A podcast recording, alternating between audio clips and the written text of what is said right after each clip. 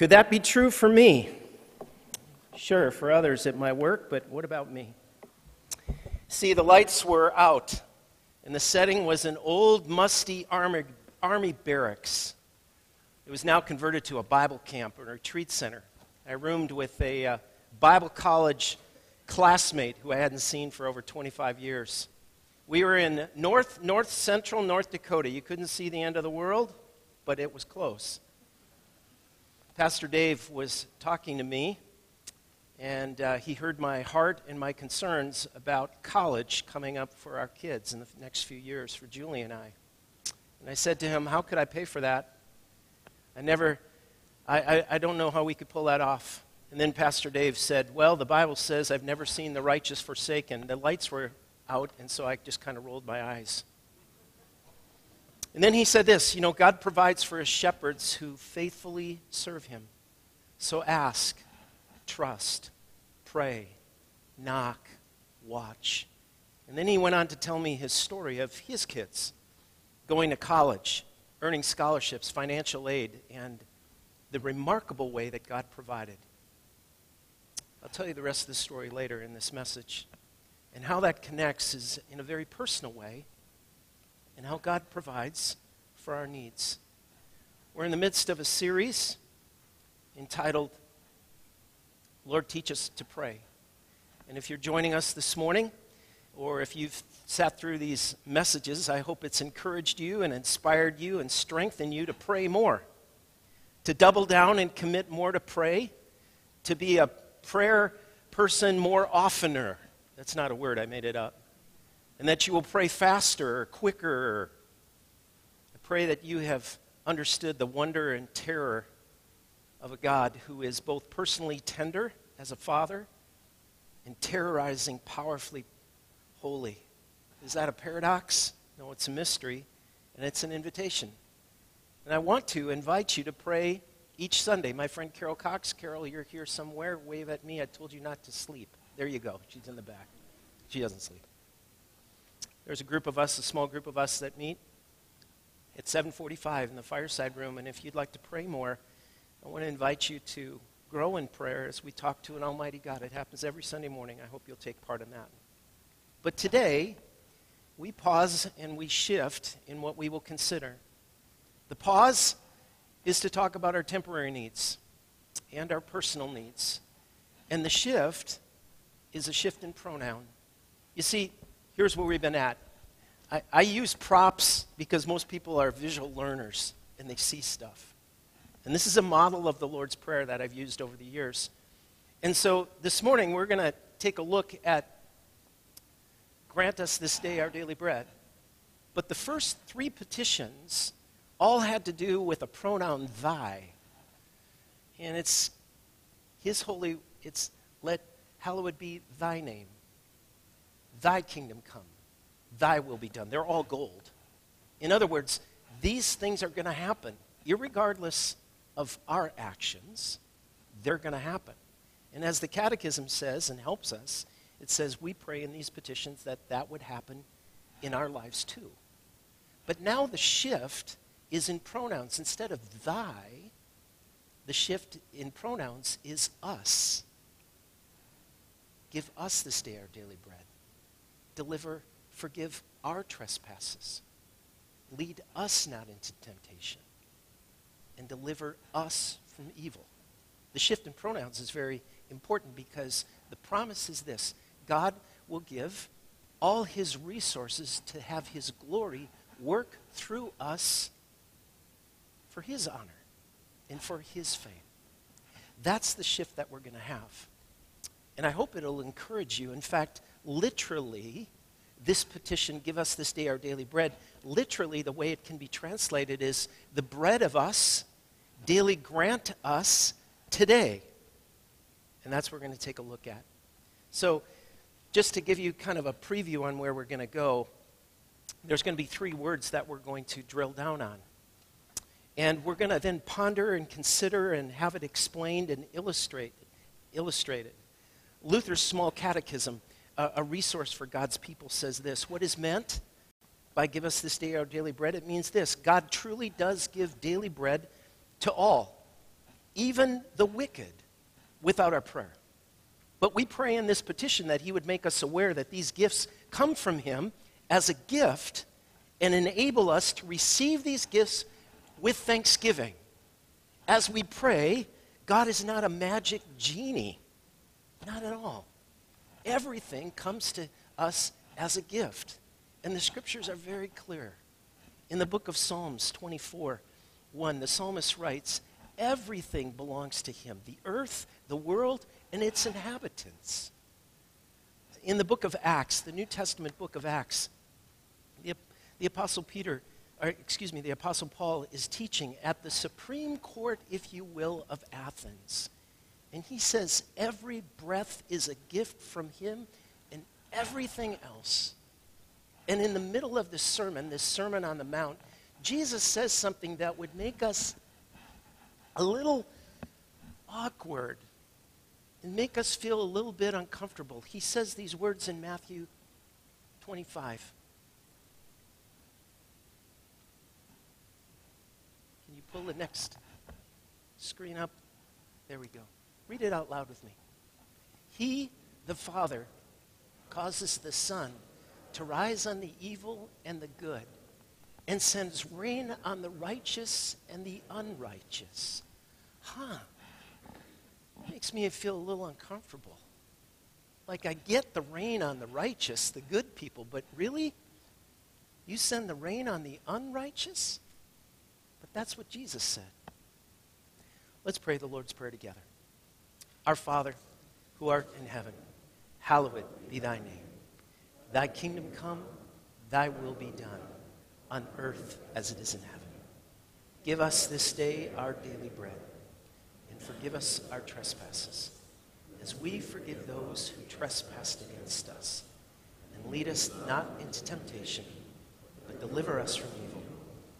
For thine is the kingdom, the power, and the glory, forever and ever. So I want to share with you three things, and if you're watching online, you can uh, download the bulletin as well too. First thing we're going to talk about is why does our matter? Why does our matter? There are two accounts of the Lord's Prayer that are written in the New Testament, in the book of Matthew and the book of Mark. Each records them and makes a note of them, and it's interesting to see what the immediate context is around the prayer. Matthew does more in developing it in the Sermon on the Mount. But in the book of Luke, we also read about the Lord's Prayer in Luke chapter 11. And what's really interesting about Luke chapter 11 is what immediately follows the Lord's Prayer. There's more bread talk. Luke 11, chapter 5 says this Suppose you have a friend and you go to him at midnight and say, Friend, lend me three loaves of bread. A friend of mine is on a journey to come to me, and I have no food to offer him. And suppose the one inside answers, Don't bother me. The door's already locked, and my children are in bed. I can't get up and I give you any, anything. I tell you, even though he will not get up and give you the bread because of friendship, yet because of your shameless audacity, he will surely give up and give you as much as you need. Now, here's how I've understood that to be taught and, and developed and explained. If you bug God enough, he'll give up. Isn't that the point? And as I studied that and I thought about that more, I had to ask the question who are the beggars in the story? The beggars are us. We're the beggars. He is the giver of whatever we need. And immediately following those verses is more explanation about what this need giver is really like. If you continue to read and go down in verse 9, look what it says Ask and it will be given, seek and you will find, knock and the door will be open to you. For everyone who asks receives, and the one who seeks finds, and the one who knocks on the door will be opened. And surely, I'm assuming here, but I'm, you've got to imagine that Jesus has got to have a smile on his face. Which of you fathers, if your son asks for a fish, will give him a snake instead? No. Or if he asks for an egg, we'll give him a scorpion. No. If you then, who are evil, know how to get good gifts, how much more will your Father in heaven give to you? Don't forget. Don't forget who the bread giver is. There's a warning in Psalm 78 about bread forgetters. Psalm 78 is not a warm, cozy, oh, pass the hot chocolate kind of psalm. It's a raw psalm. And it is a warning for bread forgetters. Listen to Psalm 78. In verse 8, it talks about a stubborn and rebellious generation. Psalm 78 11 says this They forgot what he had done. Psalm 78 17 says this, but they continued in sin against him. And Psalm 78 19, they spoke against God. And verse 20 said, He's given us bread. Can He supply meat for His people? And the warning human beings ate the bread of the angels. There's a warning there. Our. Why does our matter? Our matters, especially to us who are here on planet Earth. In the book of Proverbs, Proverbs chapter 30, verses 7 through 9, gives an incredible lens on how to balance needs. Listen to this wisdom literature. It says, Two things I ask of you, Lord. Proverbs 30, verses 7 through 11. Two things I've asked of you, don't refuse me before I die. Keep falsehoods and lies far from me, and give me neither poverty nor riches. Think of that. He's praying for neither poverty nor riches. Why? But give me only my daily bread. Otherwise, I may have too much and disown you and trust in my riches. Or, and disown you and say, Who is the Lord? Or I may become poor and steal, and so dishonor the name of my God. Please understand, planning for the future is wise, but anxious preoccupation with it isn't. The scriptures give us both moderation and simplicity, and yes, grace driven, gift responding, generous giving. This perspective of Proverbs chapter 7 through 9 is different from how the world navigates their money and their needs. We are to be wise, and as we give to needs, we do it with joy and gratitude. Let me just say this our church family has for 97 years graciously given to ministries around the world and at home and at ministries at our church. Some will watch this video, this Forge video about a North American church plant in Boston and saying, I want to be a part of that and I can give a gift to that. And some here today will look at the food shelf and say, blue corn taco shells and say, This is how I want to give. Others of you will be moved to support ministries here at our church. Uh, frankly, we're behind a little bit, enough to bring to your attention and not to beg or to scold, but or to scold, but to say, would you consider helping us meet our budget as we get to the end of this end of this church year? You know, the first time I spoke about money here at Bethesda, and someone met me at the back of the door and said, I bet you don't like speaking about money, do you? It's hard, isn't it? And I looked at him and I tried to say it in a tone humbly. I said, No, not really. I don't mind talking about it. I looked at him and I said, You see, when we get to heaven, I don't want our church family to say, Why didn't you challenge us more often to give generously for the kingdom? I don't want that to be on my watch.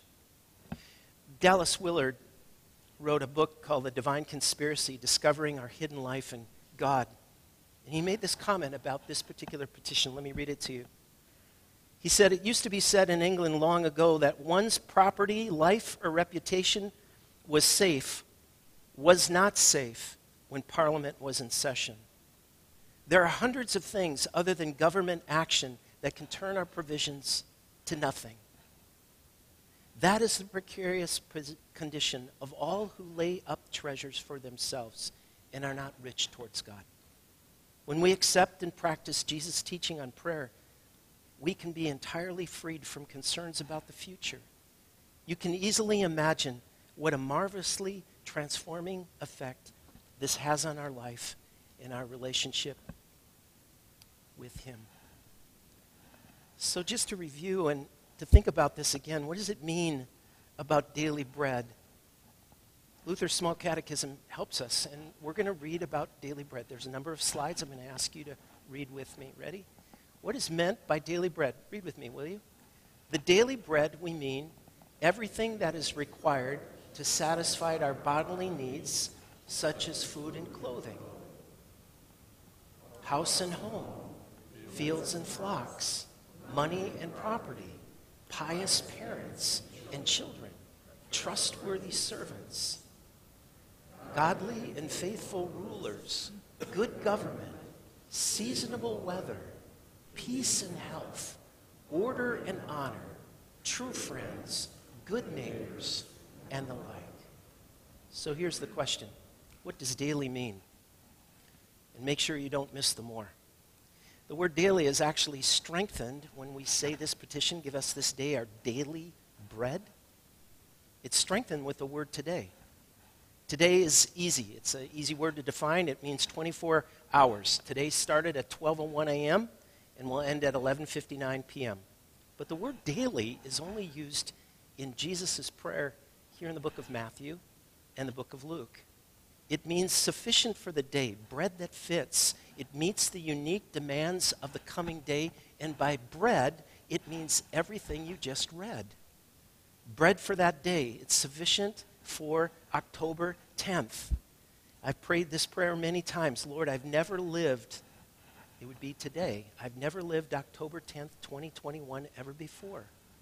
I need your strength to visit with this person. I need your grace to listen and understand this person. I need your wisdom as I talk with this person. I need your supernatural love to care for this person. But don't forget the more. In the book of Matthew, chapter 6, following Jesus' sermon as he explains the Lord's Prayer, after that part, in Matthew chapter 6, is a passage of scripture that many of us who've grown up in the church are very aware of. It says, Don't worry about your life. Don't worry about your life. Don't be anxious about your life. What a powerful word that is, especially now. Especially now. With mental health on the rise, and with anxiety off the charts. The word anxiety, anxious can be translated as so, uh, worry, and it means divided and disruptive and distracted and being pulled in different directions. And most of us sitting in the pew go, I know, I know, I know. God doesn't want me to worry. I worry. And so we hear things like, center yourself and just breathe and go to your happy place and be the best version of you and and meditate. But this is what jumped out at me this week as I looked at it. I never saw the more. If you read this passage of Scripture, you see the word worry. Yes, it's, it's, it's repeated again and again in Matthew chapter 6, but there's also the word more. There's the word more. More than food, more than clothes, more valuable than they. Will he not more clothe you? And then the bottom line is this God will add. God will provide. God will move. God sees you. Ponder anew. There's this beautiful, beautiful hymn called Praise to the Lord that we sing. It was written by a German hymn writer, Joachim Neander. And it goes like this Praise to the Lord who will prosper the work and defend thee. He whom the heaven streams, his mercy does send thee. And then it goes, ponder anew.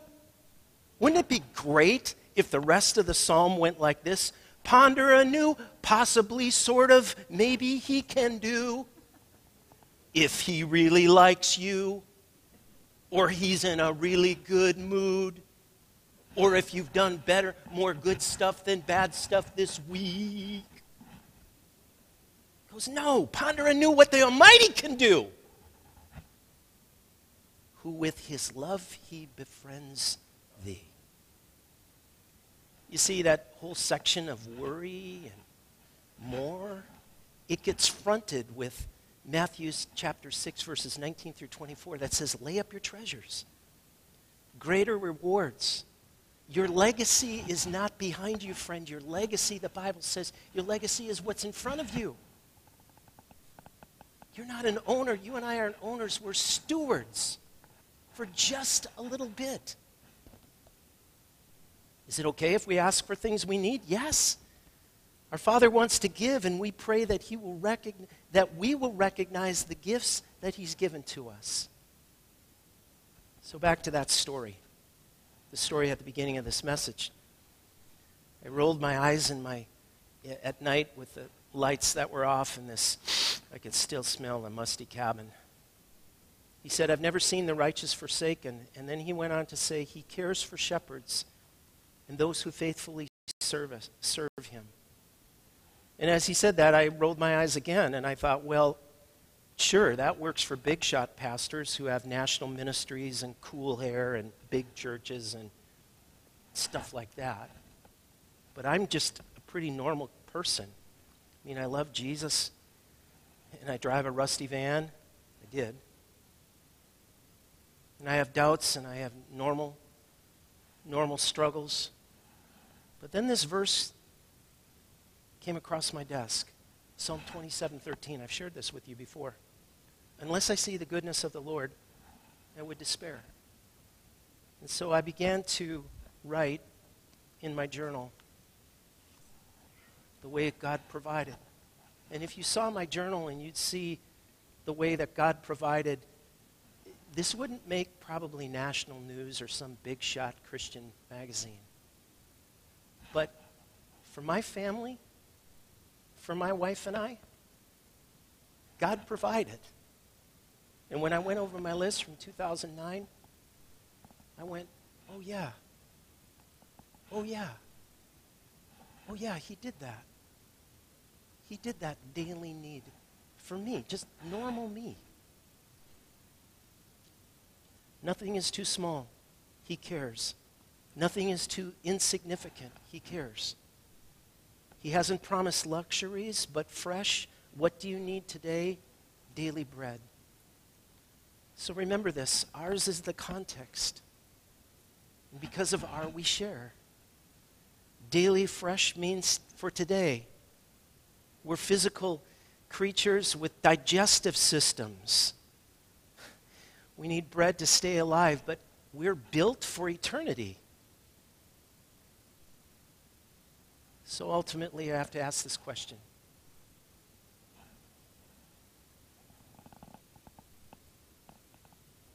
Can you go to the next slide?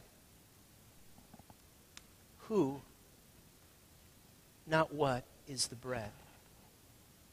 Who, not what, is the bread? Now, the ultimate definitive chapter on bread comes from John chapter 6, verses 1 through 71. It's the longest chapter in the book of John.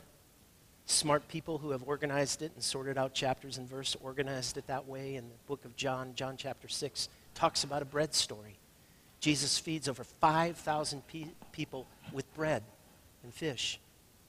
He then walks on the water, and then there becomes this debate that Jesus has about the bread of life.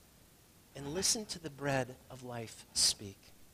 From John chapter 6, verse 35, Jesus said, I'm the bread of life. Whoever comes to me will never be thirsty, but as I told you, you, you who have seen me and you and still you do not believe. Although the Father, all those the fathers give me will come to me, and whoever comes to me I will never drive away, for I have come down from heaven not to do my will, but to do the will of him who sent me. And this is the will of him who sent me, that I shall lose none of those given to me, but raise them up on the last day, that everyone who looks at the Son and believes in him shall have eternal life and will raise up on the last day. They began to grumble, they began to argue. And Jesus again talks about the bread of life. He says in verse 45 Everyone who has heard the Father and learned from him comes to me. No one has seen the Father. No one has seen the Father except the one who is from God. Only he has seen the Father. Very truly, I tell you, the one who believes in me has eternal life and the bread of life. Your ancestors ate the manna in the wilderness, and then they died.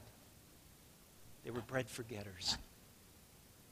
But here is the bread that comes down from heaven, which anyone may eat and not die. I'm the living bread that came down from heaven. Whoever eats this bread will live forever, and this bread is my flesh, what will give you life for this world. I don't want to assume that everyone who hears my voice knows Christ. But I want you to consider where your eternal soul is in relationship to the bread of life. We don't go to heaven because we do more good stuff than we do bad stuff. We don't go to heaven because we come to church. It helps keep us Christians, most certainly. We don't go to heaven because we read our Bible. That encourages us, in the Spirit of God speaks through His Word and guides us and strengthens us. Those things are important. We go to heaven solely because the bread of life was crucified on the cross for our sins. And we admit that, we confess that, we hold on to that, and we say, He knows me, and I know Him. That is how we go to heaven, friends. If you've never asked Christ into your heart, if you've never confessed that, that simple prayer of, God, I'm a sinner, have mercy on me, what are you waiting for? He is the one who satisfies. He is the one who is the gift. He is the one that fills our hearts. And if we have Jesus, frankly, that's enough. So, as we do, each Sunday we have questions that we respond to. We respond to questions by asking, How is the Holy Spirit moving in your heart? And what's He asking you to do?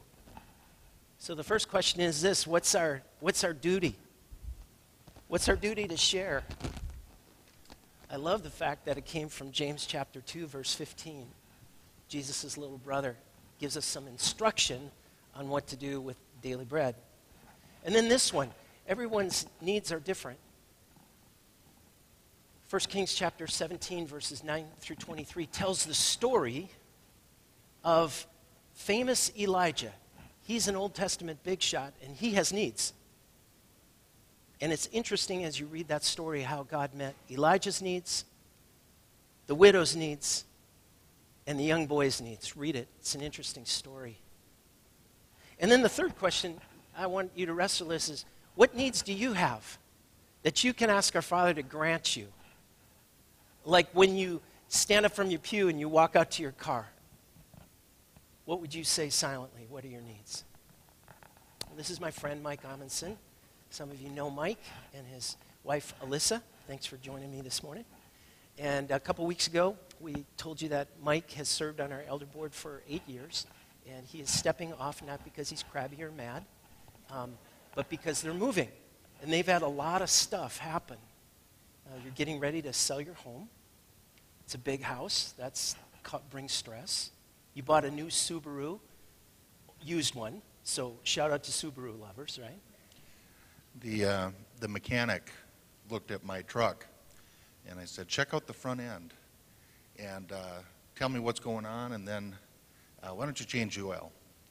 He called me back and he said, I wouldn't waste the money on the oil change. Thus the new Subaru. Thus the new suit. And uh, you got ready for a daughter to go to the Christian high school in Fergus. Your wife went on the Kentucky trip. Your wife and daughter, uh, your wife got a new job in the Fargo Moorhead area. And then you caught COVID your wife did. Wife and daughter both. Wife and daughter did. And then something else happened. What else? Yeah, and uh, well, a couple things. Uh, one, there was a hysterectomy thrown in the, not me, my wife. Good. Thank you, Mike. Just clarify. Yeah, thanks, Mike. Um, and then uh, Alyssa went in for a routine mammogram, and they asked her to come back for a second one, and then a biopsy, and we found out she tested positive for breast cancer. And the C word is not a fun word to hear, and many of you have experienced that or have had loved ones. Uh, but that will throw life into a tailspin quickly. So I was at your office last Tuesday of August, and we were talking, and you got a text that came from Melissa, and you said, Well, this is interesting. They had a cancellation, and she can get into surgery tomorrow in Fargo. And I looked at you and I said, Mike, that's going to change your day. and you were on the road by about 3:34. Yeah, 10 to 3 on a Tuesday, find out she's having cancer uh, surgery the next morning, a lumpectomy. Um, and the other factor built into this, too, is we had to figure out how to navigate insurance from our providers here and insurance with our new job and changing uh, uh, networks and all of that fun stuff. So uh, we show up for surgery, and we had been just maxed out. In a period of three months, that's just a tremendous amount um, um, on someone's plate, and it was very difficult. We were exhausted, and so we walked through the door, and the just really nice nurse, really pleasant, says, uh, "I see you're from Eau Claire." I was originally from Eau Claire, and we get to chatting a bit more, and asked what her maiden name was, and I recognized it, and. Um, Turns out I know her dad.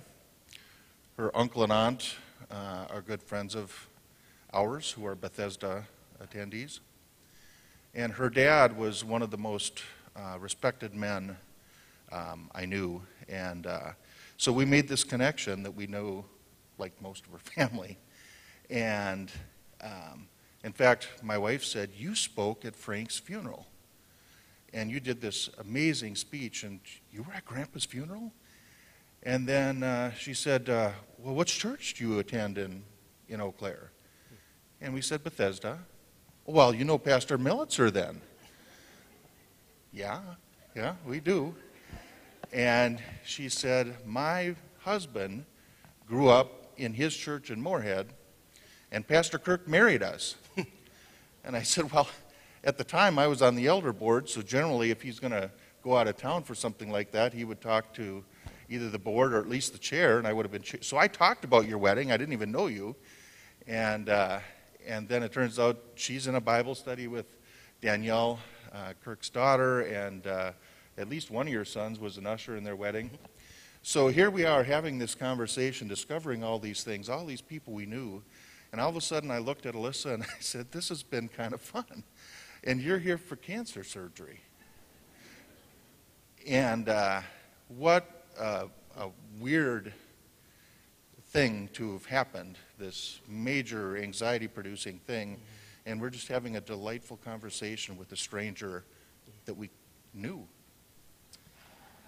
Ponder anew what the Almighty can do if with his love he befriends.